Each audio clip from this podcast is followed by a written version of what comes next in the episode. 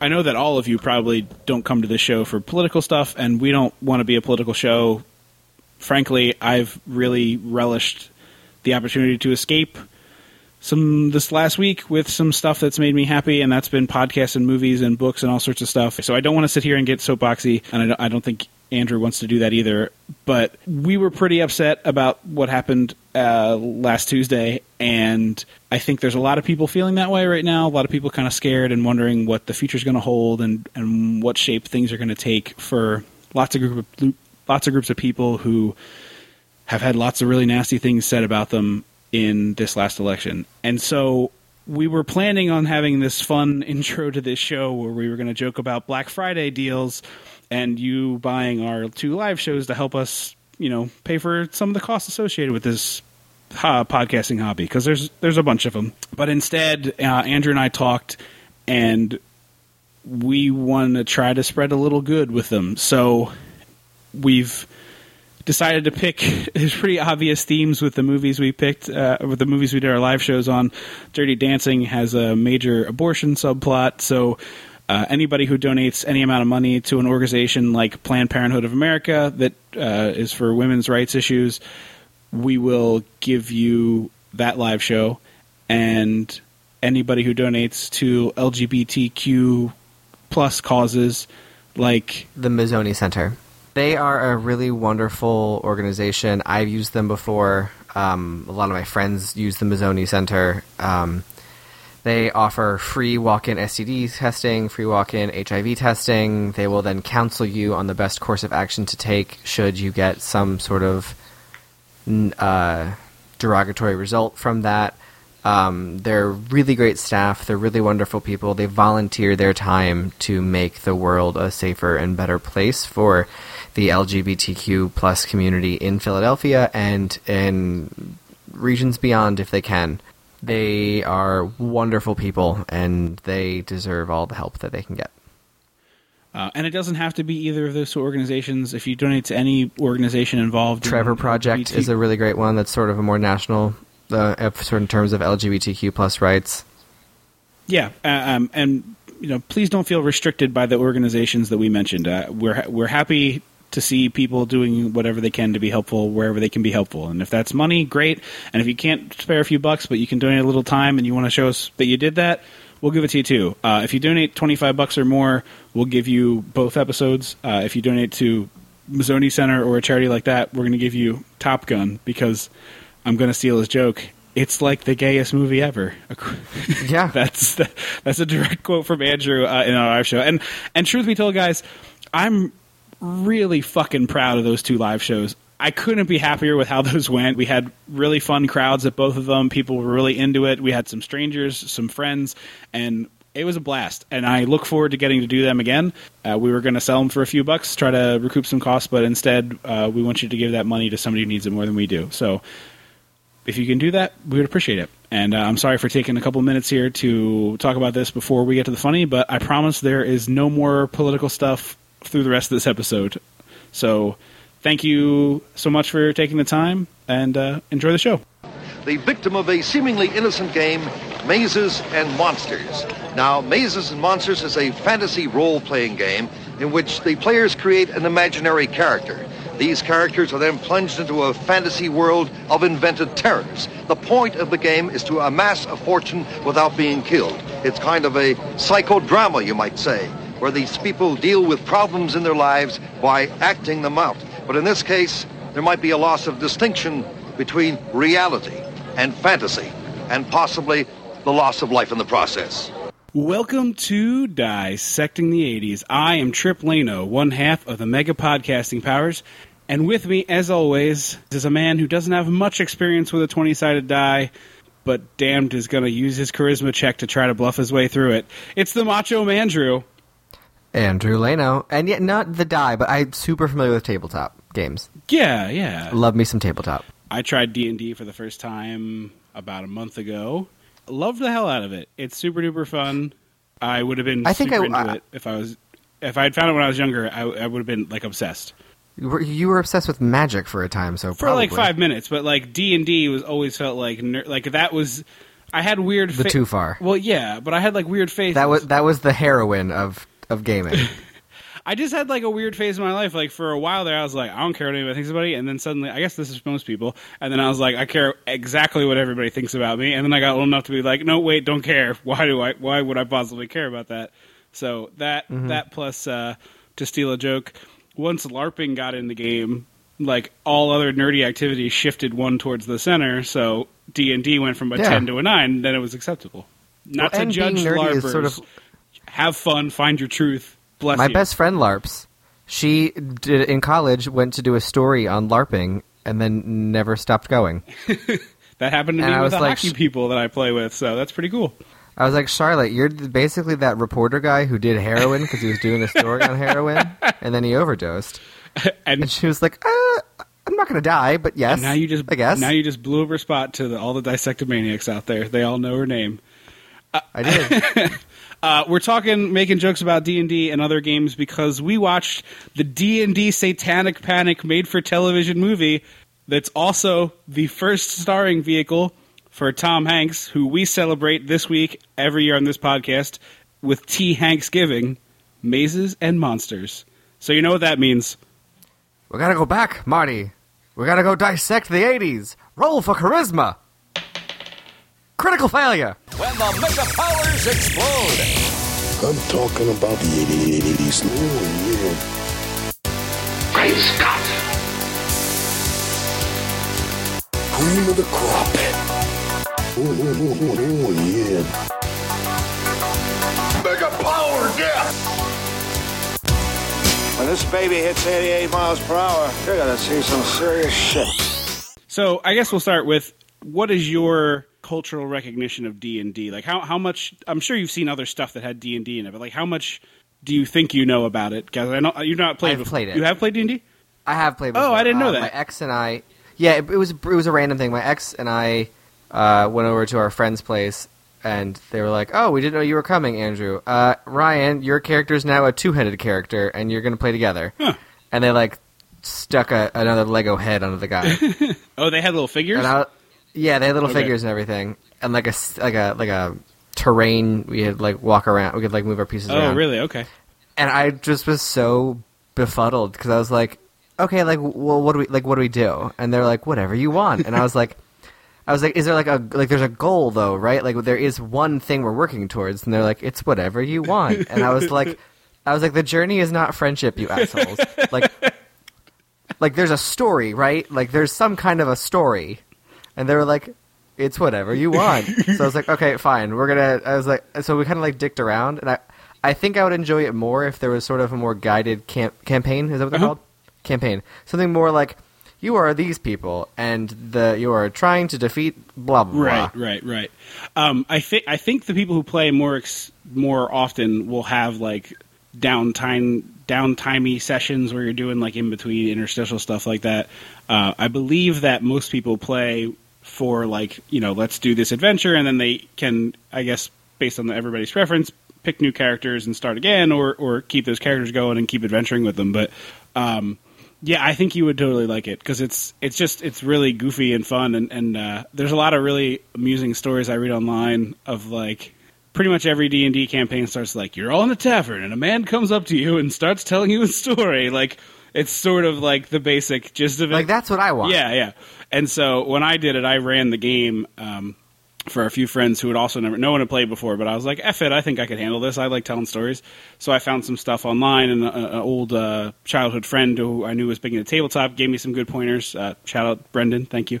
So we basically, the, the fun part that I, the part I found amusing based on what you're saying there is, I like wove this little tale, and I was like, "Well, I'll see you guys later. I'll be over there if you want to join me." And they all were like talking in character, and Chris uh, finally goes, uh, "I feel like we can either choose to do the thing that he planned or be assholes. So let's just do the thing that he planned." Because there's this like intrinsic agreement. It's like the person worked hard to build something for you to play with. Go play with it. Versus like we're just gonna slaughter everyone in this town and eat their souls. I would do that though. Yeah, that's I mean that's happens like a lot based on what I was reading online of D and D, where people are just like, yeah, so we uh, we just decided to murder everybody in the town, just like one by one, systematically.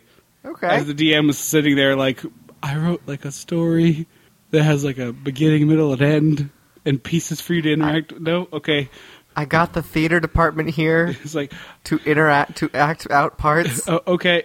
Uh, critical hit. You kill another dwarf. Great. Awesome. Super great. And now all the dwarves are dead. Oh, and you're. Oh, let me check. Yep. And you do successfully stack their bodies up like cordwood to build a wall. Lovely. Great job, guys. Super, super cool, super cool wall you're building with dead bodies. Awesome. Um, we're rambling because this movie is so bad. It's terrible, but I also I, I wouldn't mind this if this is like thirty minutes of this movie, and then the rest of it's like you and I talking about games, and like our favorite games, and making recommendations and stories. Uh, we can put like that's fine. We can me. put that at the end, I guess. So we get maybe three lines of dialogue from the police saying that there's a game was involved. Yeah, mazes and monsters. It's a very strange setup where they're like, this movie's about Dungeons and Dragons, although they'll never say that name because legal reasons. But they start off with like a crime scene that like is shot in a way that makes you think it's grisly crime scene.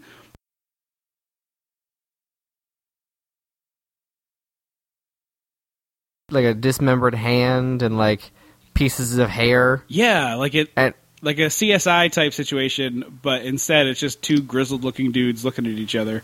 he's like, "My son plays that game." And I was like, "Oh no." I was like, "Oh, maybe his son is going to be like the the next victim, Right. and that's what this movie is going to be about." Nope, not at all. It just Six months earlier, guys. Just remember what you just saw.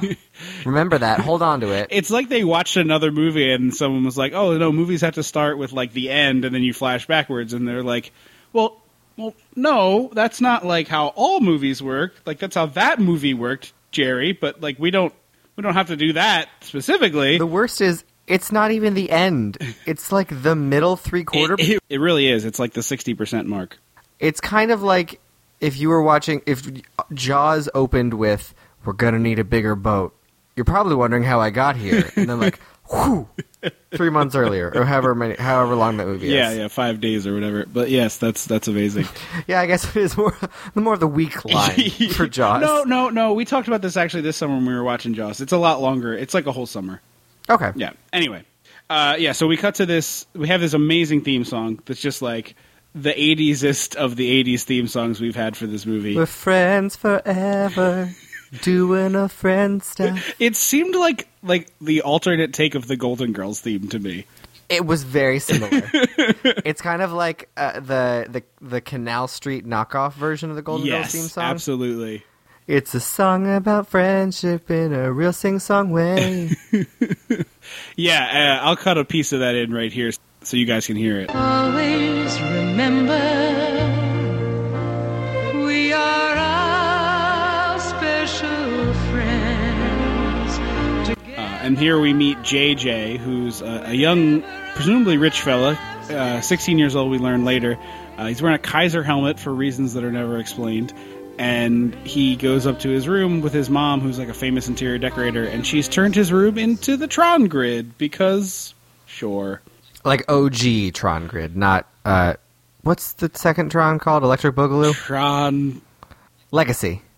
again, again. uh, Tron, creepy Jeff Bridges with dead soulless CGI eyes. Oh, I, I meant literally. It's actually called Tron Legacy. I remember Tron. because I have the. boy, we're gonna try to franchise this. Tron, Garrett Hedlund's still a thing. He's handsome though. Uh, pretty much all he's got going for him. Well, it's okay. You say that as though he's done a lot, when really he's done like Four Brothers and Tron Legacy. Because He's just handsome. and not very good at the acting part. Yeah, but you were like, you were like, oh, he's still doing his stuff, and like, I feel like you can say that about like Bryce Dallas Howard. Bryce Dallas Howard was just in fucking Jurassic World. What are you on about? Yeah, sh- yeah, sh- as in she's somehow still doing a lot of no, stuff. I was saying is like 2009, back when Garrett Hedlund was still a thing. Oh, I thought you were saying. Okay, I thought. Never mind. I was like, like as this, we've left the Garrett Hedlund era in the dust. I don't think there ever was one. Although he was actually, as I make fun of him, I recall him being pretty okay in uh, Inside Llewyn Davis. So we established that that that uh, interior designer mom doesn't give two shits about her kid. No, because at one point she's like, "Do you not like it? I can tell you don't like it. Of course he doesn't like it. His room is a white grid. His room looks like a mental hospital. Everything in the room is white. She had the bird cage repainted white. The the hand, the arm that holds it up, the whole everything in the room is white. and gridded. Yeah, All of his furniture is gridded. he has a gridded. bed. Bedstead. Yes, he does. Uh, so we this movie starts with one of those like real like you know you're in for a bad movie when you have like five like four or five deliberate scenes of like we're gonna one by one introduce you to all of the characters so that later we can bring them together. It's like shitty Avengers. That's what we're doing. It's here. horrible Avengers. Where it's like this is JJ, and then later we meet who's next. Uh, I don't remember the order, but we also meet Daniel, whose parents are like, "Why would you make computer games? You should go to Yale."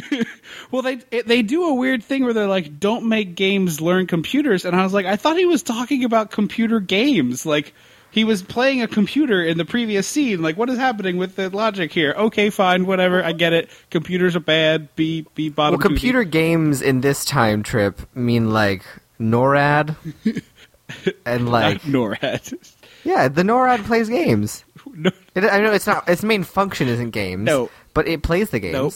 NORAD is the defense system. You're talking about the computer in the movie. It's not named NORAD. It's, Oh, I thought it was called no, NORAD. NORAD is the place. What's it called? Isn't the computer? Isn't the computer called David? Oh, maybe. I'm. I don't remember. Very well. NORAD is the actual like United States defense thing, so it's not Oh. NORAD. It's the Okay. computer a- at NORAD had a dumb name in War Games. See our old episode where we know the name, and not this episode where we don't. Um, I should do like a boodaloo, boodaloo, doodaloo warpy noise, and then drop us saying the right name of the computer, and then cut back. I also confused. I I thought the computer's name was NORAD in my head, No, NORAD is the place. North American. I know. Something. But I thought NORAD was the computer, and then I also confused NORAD with HAL. so I kept. I was like, oh, it's gonna like WOPR. Gains. WOPR is to Hal. WOPR is. HAL. I get that Yes. now, but I was like, oh, NORAD is HAL.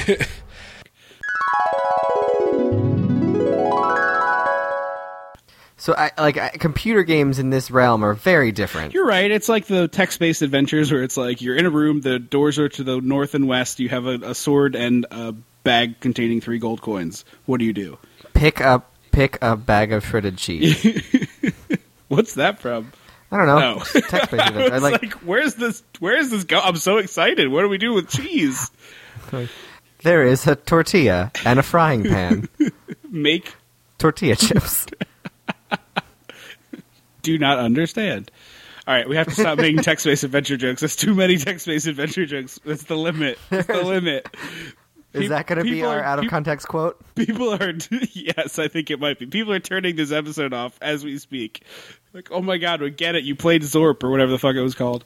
Um, so th- my favorite is the button on that scene with Daniel where they're like, "Oh no, you won't. You'll be learning computers, and that's that. Uh, no, go ahead and eat. I made all your favorites." And then they just like her and the dad just resume eating as if like, "Yep, this matter has been settled, and I don't care. There Yep. will be no more discussion on it." I'm your parent, and I told you how to live your life. Enjoy. Then we're introduced see uh, uh, two women on a pier with big hair, and one's taller than the other, and we don't know who is who is talking. and it's Kate and her mother talking about how her, she's a child of. Di- they quickly establish she's a child of divorce and clearly prefers her mother to her father. Right. And then she's like, "You're cool, mom." And then she's like, and then all of a sudden, I was like, "Oh, we got a classic Hillary Clinton style nasty woman." Because she's like, "I have to pretend to be stupid because boys are intimidated by smarts, apparently, and it's the worst." Yeah, yeah, not not wrong, not wrong. not wrong. And our last member of the gang is Robbie, who is played by the beloved Tom Hanks, aka a- David S. Pumpkins, I believe. David Pumpkins. Any questions? Oh, remember? I remember don't know why that was so funny. because I, I I actually read an interesting article by Moynihan today, and he said that episode in particular was really heavy because of the time it took place, and in general, the world was feeling pretty heavy, like in the run up to the election. And that sketch is ridiculous. It's Tom Hanks in a pumpkin suit, and everybody just goes for it. And he's like, "I just think it was the right dose of silliness at the right moment for people," which I think is probably right. I would agree. And David S. Pumpkins is, His own thing. But he's is he from something? How many floors are there to David S. Pumpkins? Seventy three. My favorite There's is ninety nine floors. They're not all gonna be gold. my favorite is, and the skeletons are, and then they simultaneously go, part of it, and I just like everything about that kills me.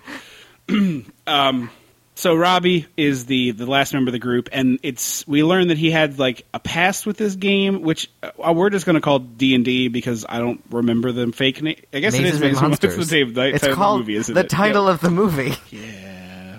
It's been a long week, guys. It's been a long week. I'm sorry. Long ass friggin' week. Um, I can't believe I just did that. I realized as the words were coming out of my mouth that like it's just the title of the movie, you nitwit. But like I couldn't, Uh-huh. I couldn't stop the train; it had already left the station. And I was just like, "Well, just gonna have to put a caboose on it with the right answer." It's the only, the only thing we can do. Rush one of those hand carts up here. I'll pump and catch up to the train. Some, somebody get me one of those hand carts. I gotta catch up to the train and have the right answer attached at the last moment. Um, so mazes and monsters is the fake Dungeons and Dragons, which is a little on the nose. I think it feels like they went to the the, the thesaurus and just took the first synonym for both Yeah. Dungeons and Dragons. I would like Got an this. alcoholic ass mother who's they're like they're driving him to college. I guess it's college, Mm-hmm. and the dad's like, "You reek of alcohol," and she's like, "I drink to put it up with you. I had dreams," and I was like, "That is like." That is dream roles. Uh, Drunken trophy wife, sign me up. and they do a, a little bit where they're um, they're discussing something that happened in the past, but not really talking about it. So you you don't really know what happened, but you know something bad happened. One of those Yeah. type of situations. And uh, so he gets up to school, and they're like, "Now remember, none of that mazes and monsters for you, Robbie, because you And she takes us, can't and handle she it." pulls out a bottle of wine. It just it's like, like, she puts her finger to her lips, like, "Don't tell your father. He's over my shoulder. He can't see." And he, he quickly like brings her in for a hug to hide the bottle of wine, and Dad comes in for a Yeah. group hug, and it's a close up on Robbie as just tears rolling down his face, is like having to deal with all Mom this. pokes her head out of the hug to like take another swig. She reveals inside her coat that she has this like elaborate straw system that the, the wine is held. She in knows. She knows. She she's got a wine rack. she's wearing a wine rack. Each one has a straw in it, like those beer helmets. That's like wired up through her sleeve, so she could. Oh it. no! Wait, no, you don't know what I'm talking. I'm no a wine rack. Is Oh, like the boobs! yeah, the boot, the the sports bra with the res- reservoir. Yes. but the wine. I like your idea too. I was thinking like you remember the kids in high school who would run their headphones up to their sleeve and put their head their arm on their their hand like they Oh, were yeah. resting and then they listen to music. I was thinking that with a tube where you could just sneakily sip wine. I'm into it. I want one of those. Okay, I guess that seems like a lot of work to, to do something that you could just you know do a lot of other I, ways. I just want like I just want like a CamelBak full of booze or wine. That just seems like a fun thing to Just do. get a CamelBak, yeah, how much are they? like thirty bucks, that's not too bad. and you're not supposed to put. I feel like you're that- not supposed to put anything but water in them, but like that's your prerogative. I know, but like I feel like that'd be a fun thing for like Pride. You could probably get a fake CamelBak for less than twenty bucks. Oh, then I'm doing that for Pride this year. Just make sure you don't kill yourself because that's how that happens. just watch that headline. it's like boy with backpack full of vodka soda drinks self to death at Pride Philadelphia. Dehydrated shirtless man covered in glitter found with backpack full of vodka soda. Basically- Details at eleven. Basically, he looks like a corn husk, said the coroner. It was really hot and he was deeply dehydrated. Uh, please don't kill yourself with a backpack full of vodka soda. The other thing I, I, I did, other plan of that is do what I call barback, when you fill a, a backpack with liquor mini liquor bottles to like make different drinks, but so they're like all tied together. It's your bar back. It's on your back. I uh, I played bocce in a social league down here, and one of the teams we played against before every game they play mystery shots. They they get like twenty airplane bottles, and they Oh, that's they like everybody they hold. They don't make anybody take it, obviously, but they just like, hey, everybody wants one can grab one. And I was like, I will happily play this game, but is there Jack Daniels in there? Because I just I that's just off the table for me. I'm I'll drink any weird nonsense you got. I just don't want that. And I ended up with like pineapple habanero vodka, and it was like a weird thing. That's weird. Yeah. Yeah. My my first pride, I got to my friend's place and like threw my backpack down at nine in the morning, and then grabbed like a a, you know, a cosmetics bag. So they're about like the size of a human head, I guess, Yeah. in shape. And I like dumped it out onto their bed, and it was just full of. air- It was like a Mary Poppin bag full of airplane bottles. and I was like, "Everybody, do a shot at nine in the morning." Did I ever tell you about the girl at the gorge who had like a like uh, bullet bandolier of airplane bottles around each of her thighs, and so like she, no, you mean like Linda in that Thanksgiving episode yes, of Bob's Burgers? yes. She had them under a skirt, and uh, she was getting off the bus ahead of me at the gorge out in Washington. And when she jumped, like the air caught her skirt just a bit, and it lifted up, and uh, she you could see that these these bandoliers of, of booze around each thigh. It was pretty ridiculous. That's got to be a DIY job. Oh, oh, it was duct tape. it was duct tape. That's great. Yeah. Uh, anyway, so we get to school and and Robbie's eating lunch in the cafeteria and he's looking at the like poster or I'm sorry, the cork board full of you know student activities and stuff to do. And he sees the one for uh, mazes and monsters, and he starts looking at it. And JJ comes like beelining over from across the cafeteria. Okay. So JJ at first I thought was wearing a full-on aviator outfit. Yeah, But then he says he has a motorbike and I realized he's just cosplaying as Jessica Lansbury as Angela Lansbury in Bedknobs and Broomsticks. I'm I was convinced for like a good chunk of the movie that JJ just like didn't have a head. Like it was just like a brain exposed to the air and that's why he always had to have a hat on because it was like a very weird character choice that was never given any explanation in the movie. I think he's just I mean, okay, this is the kid who sold his red convertible for a bird and a moped. Yeah, I get that he's weird, but normally those like normally the hat thing and the thing you just talked about are like he's the Robbie character where his brother went missing and he he never recovered from that. Like it was weird that they gave all these character choices to the guy who was like fairly normal. I think he was just like a weirdo antisocial kid. Yeah, but it, I just I felt like a lot of stuff piled onto this one character. Um, so he comes running over and he's like, "Oh, you like you like mazes and monsters? You want you want to play mazes and monsters?" And Hanks is like, "Nah, I uh, I used to, but I I quit." Uh, then okay, was this like the reefer madness of Dungeons and Dragons? Yes. Yes. Absolutely. That's Okay. why I picked it. Because Okay. I thought it was going to be much more fun to laugh at this. But mostly what happened is I watched this movie and I felt really bummed out.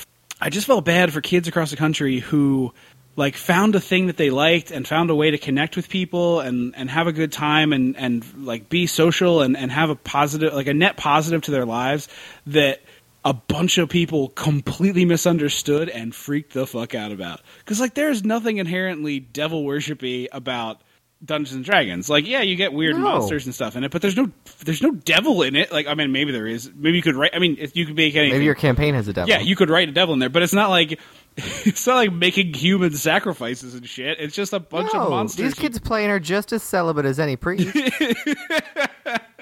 But yeah, I just I was just watching this movie and I was like, man, it's such a bummer that like this is like perhaps the most and it's not okay.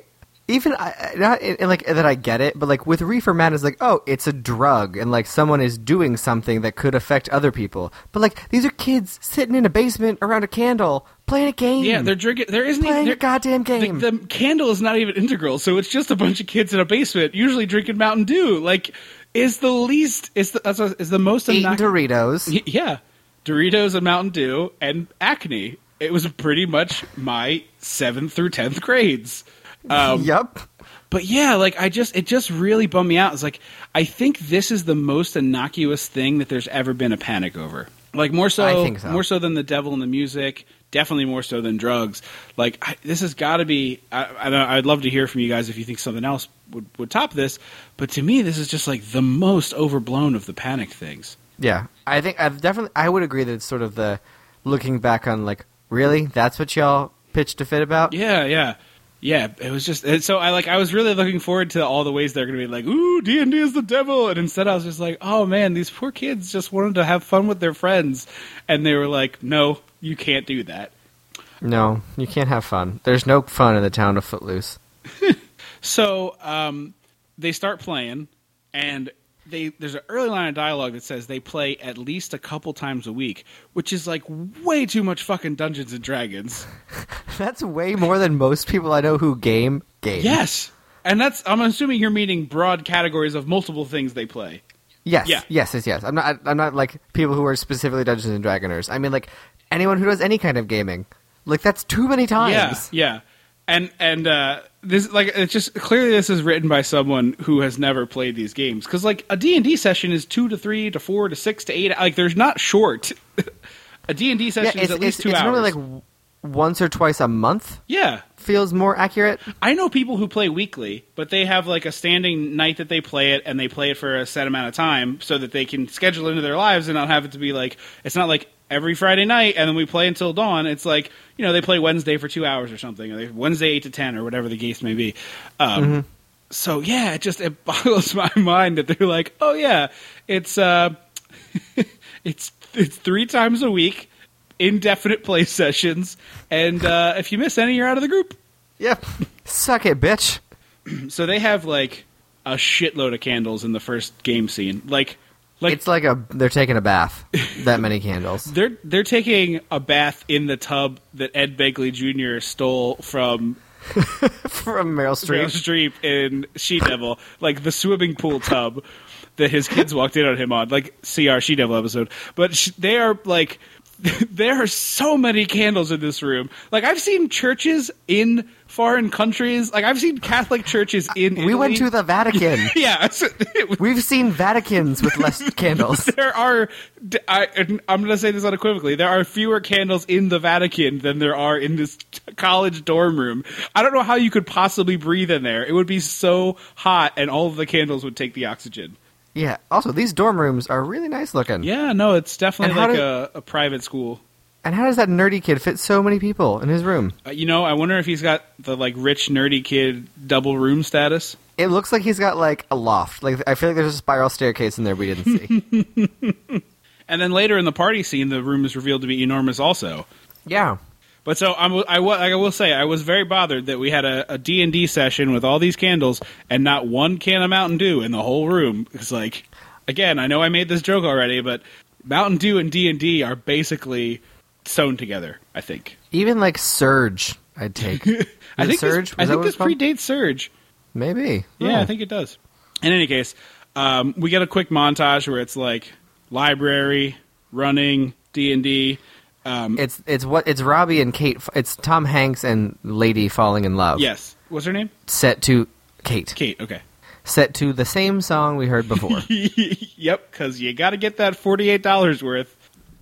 Um, so it's a montage of them like falling for each other, which you know is and it's a very it's weird because like it's it feels like this should be the like uh, go ahead and sing the song your favorite romance song from TV show oh, from yeah, like okay. trailers. Yeah, sure, I have that. Uh, oh, you want this? Uh, is this what you want? Look around the world, pretty baby. Yeah, you want Del Amitri? Is that what you want? Yeah, like if you if you put that montage with that music, it makes so much more sense than like because literally the the the tune and the cadence is like Wait, okay, go. we are go, go. becoming friends. Don't worry, I have got your back, cause friendship is magic. Like that's what the song sounds like, and it's like they're like kicking through leaves and like sharing cocoa, and it's very weird. I'm gonna make that so you guys can watch it. We'll we'll put it up uh, when we post this episode. But you have to do the original, like before, after. yes. Um, yeah. And then we find out that Tom Hanks' brother ran away with his money. Yeah, and so we start like digging into this brother thing, and it's like a it's a lot to deal with. Like, I thought it was going to be your standard movie thing where it's like one you know terrible thing happened, but this is like a layer upon layer of like the brother ran away, and Hanks knew that he was leaving and couldn't tell anyone, and then the brother never came back, and everyone lost him. Like it was like a lot of stuff for this movie about So Dungeons and Dragons. weird. And then he has a dream and he's yelling, and as soon as he yells, he sounds like Woody. He really does. It's Like uh, it's instantaneous. Buzz. Uh, that was a bad Tom Hanks. you are a toy. I also like that's what it sounds like. I also really love the moment where it's um, Robbie and Daniel like painting figures together, and they're talking about how he Robbie and Kate have been getting close, and then he thinks like like that might cause a problem that like the two of them are dating or whatever, and and they're like, man, no big deal. Um, and then JJ, it, it cuts from like I think JJ is going to be jealous, and Tom Hanks being like, nah, like smash cut to. Uh, a, roll, you know what it should have been? It should have been a roll wipe where they like had a dice across the screen. But roll wipe to JJ having a conversation with his bird about how he wants to kill himself. uh huh. like this is a Uh-huh. weird movie, guys. This is a and then he goes to Kate's dorm and like knocks on the door, and Tom Hanks answers, and he's like, "Oh, where's Kate?" And he's like, "Oh, she's in the shower. Why don't you come in and hang out for a minute until she comes out?" Friend, we're all friends. Come inside and hang out. Right. And he's like, "No, that's okay. I'll leave." And Tom Hanks is like, "Are you sure? She'll be like two more minutes. Just come inside." And he's like, "No." Bye. and he's and then he's like, "Oh, are we still on for the game tomorrow?" And he's like, "Oh, we can't tomorrow. We have a date. How about the next day, same time? Like it's fine with everybody else." And the kid's like, "Fine." And I was like, "These all seem like very reasonable requests." Uh, the other thing I found interesting as like someone who's played D and D one time is I thought that JJ was going to be the uh, Dungeon Master. yeah, and it sort of he's both. like it looks like what's that? it seems like he's both. Yeah, that's what I was gonna. It, sou- it seems like all of them do some dungeon mastering, and that even the dungeon master also plays. It was like a weird. Uh, I couldn't quite get a handle on what the like the mechanic of this particular game was because it was such an odd way to do that to me. Yeah. No. Uh, so he, But yeah, he's like real dejected by this very simple thing that happened. yeah, like he he had he had one thing in his life. It was D and D, and then they took it away from him.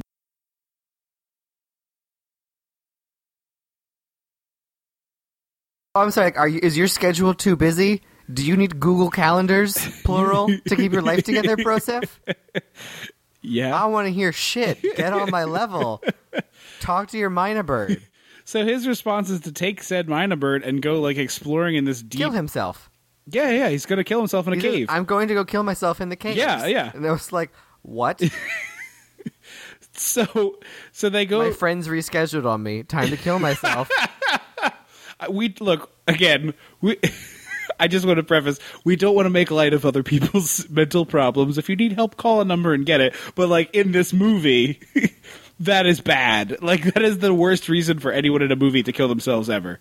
But it's because we don't know that there's anything mentally wrong with like there's been no establishment of like he's super depressed. It- there's been like he's kind of a loner and different and weird, but he throws parties that everyone comes to and seems to have fun and talk to him. It almost made me think that some of these character traits were supposed to be for the Tom Hanks character, and then they like Oh. cast Tom Hanks, and they're like, "This mf'er is way too charming to get all this baggage. like this is Yeah. this is three times." And they're like, "We'll just put some baggage on this guy's plate and let him deal with it." Because like Cuz like that was funny. No, it's just we just said the same exact transition phrase. You take it. It's fine. Because, like, he- like I said, this kid throws huge parties and everyone comes and talks to him. So, like, if it was, if they like showed the parties and people were like, I don't know whose house this is, but this is fun. Like, I don't like who, like whose party is this? I don't know. I think his name is Michael. No, it's Steven. Whatever. And like dancing around, like no one gives it. Like that's no one gives a shit about me. Right, right. But like, there has been no sign of like no one gives a shit about you. No, no, it's it's very very. I mean, again, we're talking about a made-for-TV movie about the D and D Satanic Panic, but like again, like it's a weird choice. It's just a poor poor writing choice. Um, so they go to like find him. He has a torch. yeah, yeah. he brings some like I I don't, and I don't mean like a British slang for a flashlight. It is a literal torch. Yeah, it's like Did you not catch that? no, I got it. Oh. Where did it come He, from? he made it out of the the discarded scraps of the Jurassic Welcome to Jurassic Park banner. Oh, good lord! Uh, yeah, no, he does have an actual out and out torch, like cloth wrapped around a stick type deal. Uh, and the friends go like, "All right, we got to go find him because he left a suicide note about killing himself in the cave." so he, it's like an ornate stone torch with like a, a candle wick, like in the middle, like the turn up oil lamps from the colonial days. And he lights it. He's looking around like, "This is super cool." and he gets the idea to do a live act, like to LARP essentially. Oh yeah, that's what they're doing. Um, except they don't actually battle. No. They like do they still do the roll function in mechanics. Yes. So he's like, I have an idea. We're gonna play D and we're gonna play monsters and ma- whatever mazes and monsters. Yeah. In the caves in person. I grabbed some costumes from the theater department and I made up a map and everything. Let's go. And they're all like, okay. Yeah, sure. We're going to put on costumes and traipse through a dangerous cave that we've been told repeatedly by everyone near this institution not to enter. Seems like a great plan. What could possibly go wrong? Instantly, Mynah Bird Kid disappears. Yes. and they're all calling out for him and i swear these are like cobra commander caves What do you mean? because he is like somewhere getting a bird's eye view of everything Oh, yeah, and yeah, yeah, able yeah. to talk to them Yes, he, he does. they're like where are like he booby trapped the cave with like fake skeletons and is able to like f- track everyone's movements and like comment to them like what where is he and how There's also like a thousand candles in the cave, which again, like, what is who is paying for all of these candles, and where are they storing them? Is this Jim Yankee of Yankee Candle? Like, is Yeah, that secretly who this is. is. That's why it's got so much money. it's daniel candle and jj yankee and together their forces combine. Um, then Tom Hanks goes like off by himself, and he thinks he gets attacked by a dragon, except no, it's got a name like a gorval a gorgon. No, it's not a real name because a gorgon is a real thing. I mean, like it's already a thing. Um, a gorval. Oh, I was right. It's a gorval. is that what I said the first You time? did, yeah. Uh, cool. I was right. So, but like, it's a very bad costume, and so I was like, oh Looks great in the shadows. yeah. But I was Looks real good in shadows. But I was like, oh, this is kind of cool. Like, did he get other people to play the monsters? Like, that seems like a fun thing to do. And it's like everyone rushes into the room at Tom Hanks screaming, and it, it's like a, a quick cut, and you're looking the or a quick whip, and you're looking the other way, and it's like, oh, nope, he's screaming at the end. He's the just air. losing it. Yep, because he's losing He's his just shit. losing Yeah. it. So he starts having like real weird dreams where his brother is talking to him, and he's fighting we didn't monsters. know it's his brother, do we? He talks to it like it's his brother. Oh, I didn't hear. I don't remember that. I remember him talking to it. He's It's later figure revealed to be his brother. Does it not? Maybe. Yes. Oh, okay. I don't think Oh, you know. yet. Okay, so I'm. Yeah, I'm, I, okay. I could have been putting switching that out there, but in any case, we later learned it's his brother. Spoilers. Uh, and he's like having weird conversations with this shadowy like, figure. My name is Great Hall. you must like, come to the. Great Hall. That is a place, not a per- not a person. Um, so he loses it and is like, I have to be celibate, like my cleric character.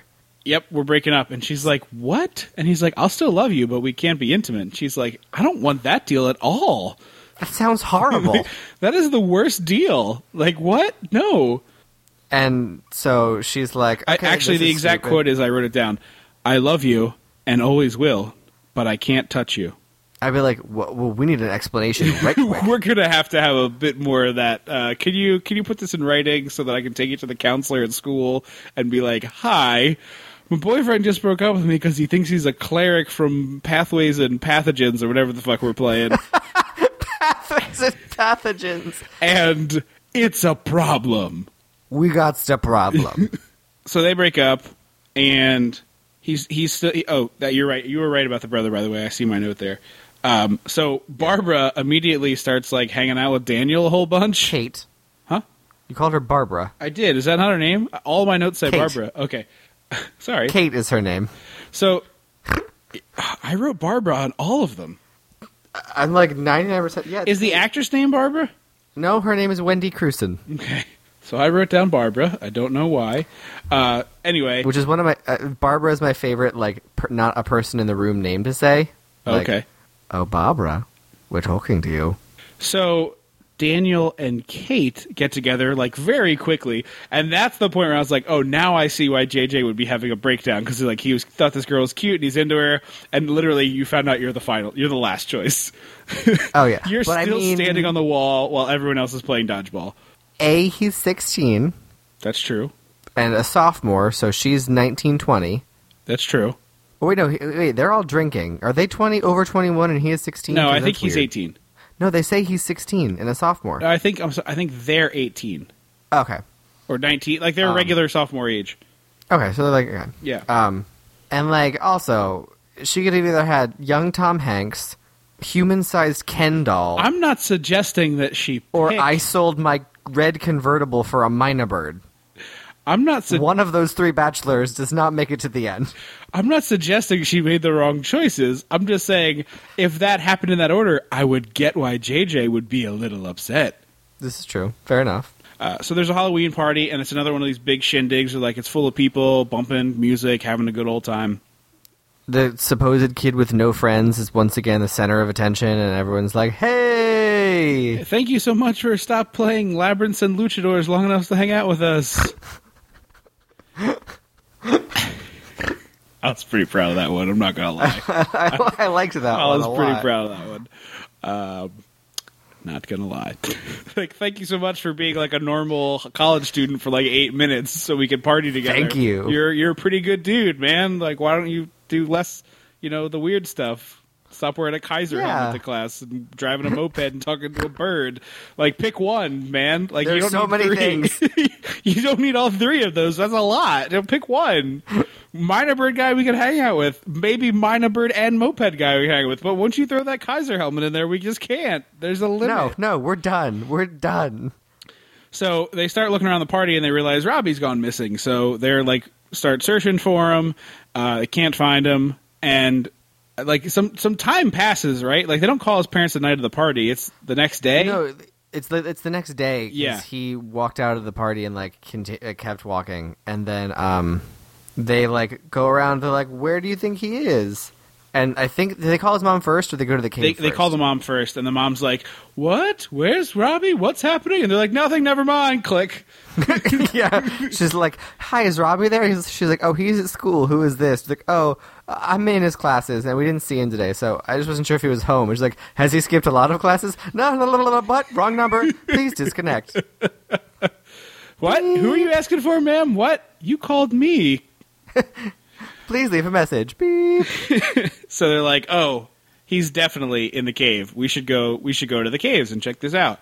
So they go there, and there's a bunch of evidence of them having like farted around playing uh, webs and wiccans in this cave, and they're like, "Oh, well." He's clearly missing, and we need to get a search party. But also, we need to hide any evidence that we did anything in this cave. Or like, no, guys. Yeah. No, no, no, no, no, no. So they like quickly hide all this evidence before going to the cops. And I have to say, I was legitimately shocked when I saw who was playing the lead detective in this movie. yeah, who is he? He's so familiar. Dude, it's Mayor Vaughn. You're not closing these beaches on the 4th of July. Thank you, thank you, thank you. It's driving me nuts. Uh, yeah, the Mayor Vaughn from Jaws is. It's a long way down from classic pieces of cinema. it is a slippery slope. That's what happens when you play a prick. They just everyone just no assumes you're you really again. huh?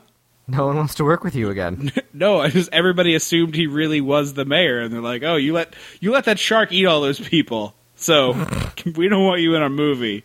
So uh, he gets like a, a roundup search party of cops together, and they start searching the cave. And there's a great line. I don't remember who who he delivers it to, but they they think that his body's been lost in the cave, and he says, "We have no idea where he is, but if he's in the caverns, he's dead." Yep, just super dead. It's like it's been one day. What's in these caverns? Is there actually a Gorville? like, what is this Yeah. town hiding? What is happening? This is the Hellmouth. Yeah, it this clearly is the Buffy prequel. this is where this is actually Sunnydale. Oh, there it is. So the kids are like, guys, they're gonna know we've been playing portcullises and poltergeists down there. Like, what are we gonna do? and the kid's like, we could leave them a map, and they're like, we don't have a map anymore. We got rid of everything. And he's like, well, I saved one. and so their plan isn't to like leave it there and then call the cops. No. they wait till all the cops show up, and then so they can sneak a brown Manila envelope over there and like slide it across the hood of the car. It is not a super great plan, admittedly. So, and then the, the other thing I want to talk, like the other thing that struck me at this moment is, so at this point in the movie, like we know about Tom Hanks's brother, mm-hmm. we know Tom Hanks is missing, like the poor parents of Tom Hanks in this movie. Like I know they're not in great shape, but we learned that the reason they're probably not in great shape is because their first son went missing. Now their Uh-huh. second one has two. Like the scenes they don't show in this movie is the one where those two people drink themselves to to a to a, to a well, his mom's halfway there. Yeah, I like they just drink themselves into oblivion because like what else are you gonna do? But it turns out Tom Hanks is actually in Times Square, yeah. the And sleazy then I was Times like, wait, Square. where? The, I was like, where the hell is their school? I, I assumed it was like New Englandy, but I guess that could be like Connecticut, which is not terribly far from New York. I mean, it's a long ass No. walk, but it's not like an impossible walk. no. Uh, and then it turns into like the weirdest version of American Psycho ever. Yep. where it's he's like running around like people are turning into monsters. He stabs a guy. he he he first tries to cast a spell on a guy, and when that doesn't work, he just straight up stabs him. stabs him, and it's horrifying to look at. Yeah, no, he it's like he stabs a guy and then he runs to a phone booth clutching a bloody knife where he uh he calls his friends like freaking out like I don't know what's happening like I killed a monster but now I'm in New York or something like what's happening to me? I got very Seinfeld And there. he- Uh yeah, yeah. And they're like, "Where?" And Kate's like, "Where are you?" And he tells her like, "Okay, we're gonna come get you. Go to his apartment that's like six blocks away. We'll meet you there." and he's like, "But I have to play Subways and Salamanders." And so she's like, "Okay." And fucker brings the mynah bird to rescue his friend. in the backseat of the car. I would throw that bird out the effing window. Like I'm Because so- it talks. Yeah, it talks. It talks a lot. as a talking bird. he he is like having conversations with the bird in the back seat. I'm sorry, one of you can stay. Pick. and, and it might be the bird. it might be. It might be. So he's talking to a homeless man in the in the subway tunnels. Tom Hanks is, and he's like babbling incoherently about seeing a monster and, and, and a dragon and being afraid of it. And the guy in the subway is just kind of like, um, I think you're looking for something not down here, buddy.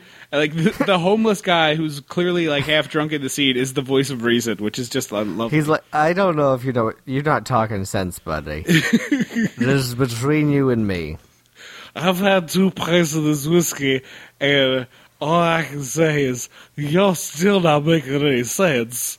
That was a little cowardly lion. I, I, I thought it morphed into Will Ferrell's Harry Caray as well.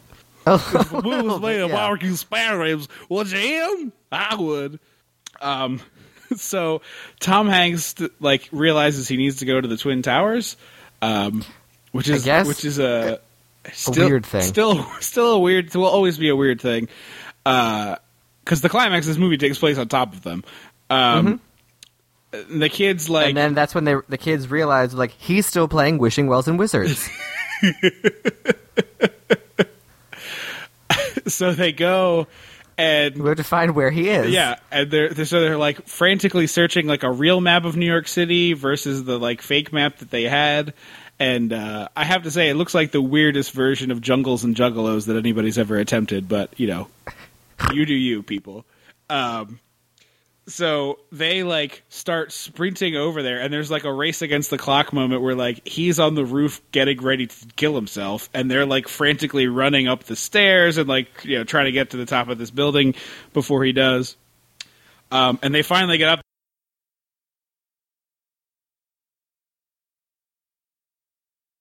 Kid is like, "Stop! I am the game master for this game of hallways and hags.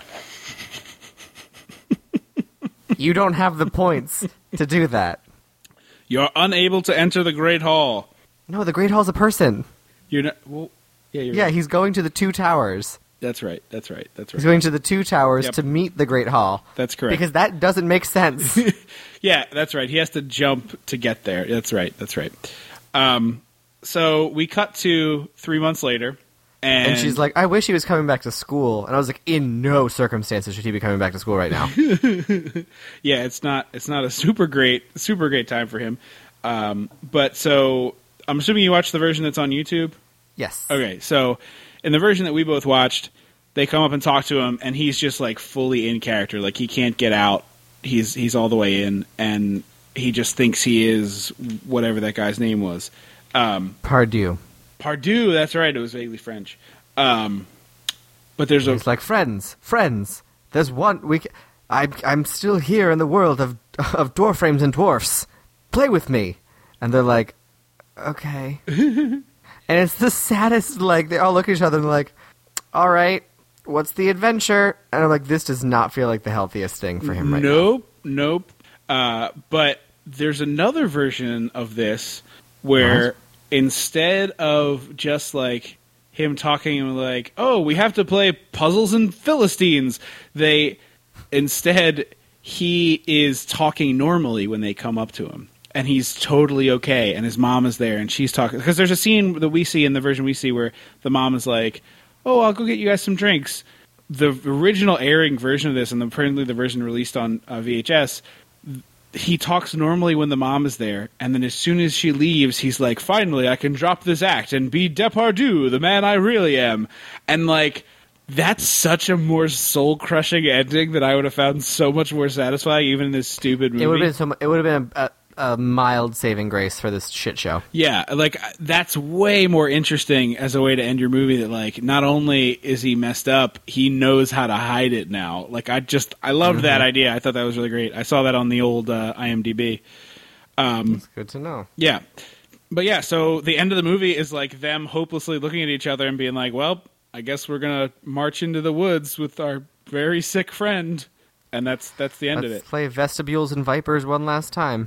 And she cuts in with uh, a voiceover. Is and she kind of like dejectedly in her voiceover is like, and that's the last time we played Stairways and Serpents. Yeah, it's a real down ending for this like very silly TV movie from the early '80s. I'm it's good. just Good. a bad movie, yeah, I think. it's a. I mean, it's Like- it's an absolute mess. Yeah, it's it's garbage. Um, Like Hanks is actually pretty good in it, and like you can see, it's. I I always enjoy watching early career performances from people because that just I. Uh, Oh, yeah. I find that very fun, and I think it's like really dope that even in his first role, you can see flashes of of the like really talented actor that's in there, like working its way out. Um, that was really cool. Uh, I just, like I said earlier in the show, I was just bummed that we didn't get the opportunity to have a little fun with this because I was expecting it to be like really hokey, satanic panic stuff that would be like tee hee, but mostly it was just like straightforwardly played as if it really was worthy of being afraid of. Yeah, and it's weird and creepy. Yeah, yeah. Like I said, just it's kind of a bummer. Uh, I'm going to go out on a limb and say you're probably not recommending this one. No, Uh, it's free on YouTube if you really feel so inclined, but I, I can't imagine. watch a- it at like double speed. Yeah, I can't imagine who to recommend this to. Like, even unless you're a Tom Hanks completist, like this is the last Tom Hanks movie you need to watch of his. Do those exist? I mean, maybe, right? Like every one.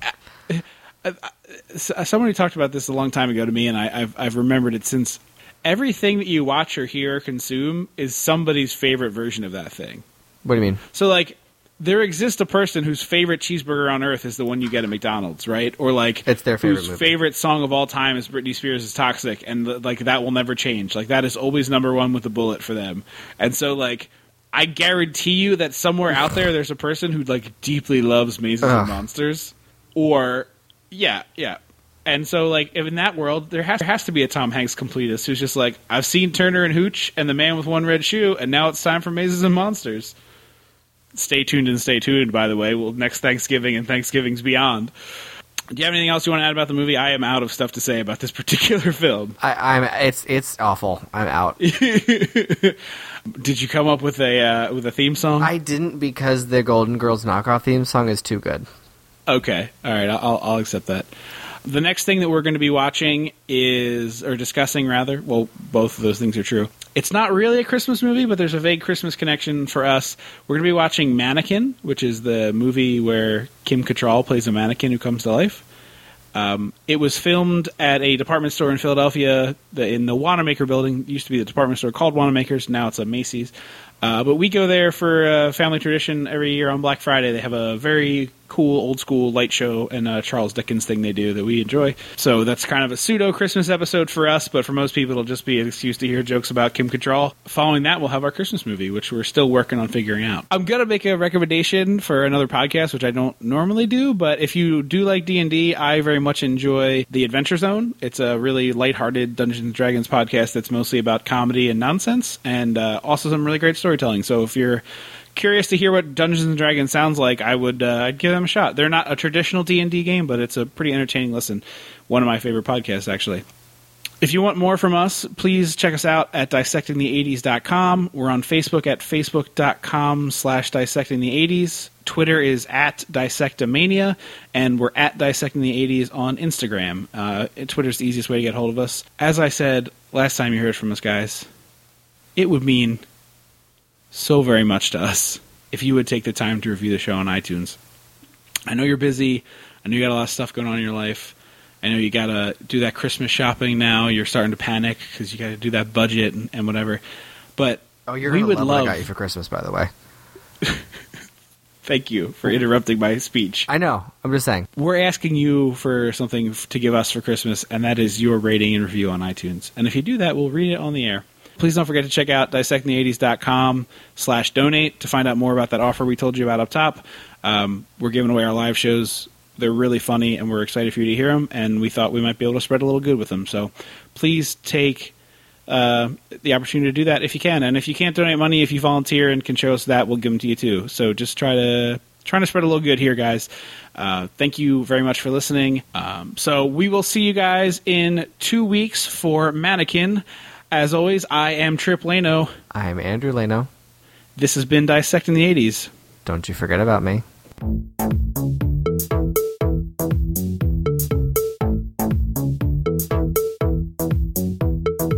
Dissecting the 80s is a chum some of this production. Uh, things we're gonna cut out in editing. Um, I get more and more Nixon it's every so time. Nixon-y. Um, it would have been certainly a reason to stop doing live reads after the first good one, but Yeah. can't do that. That would not be fun. Whatever may happen, where the road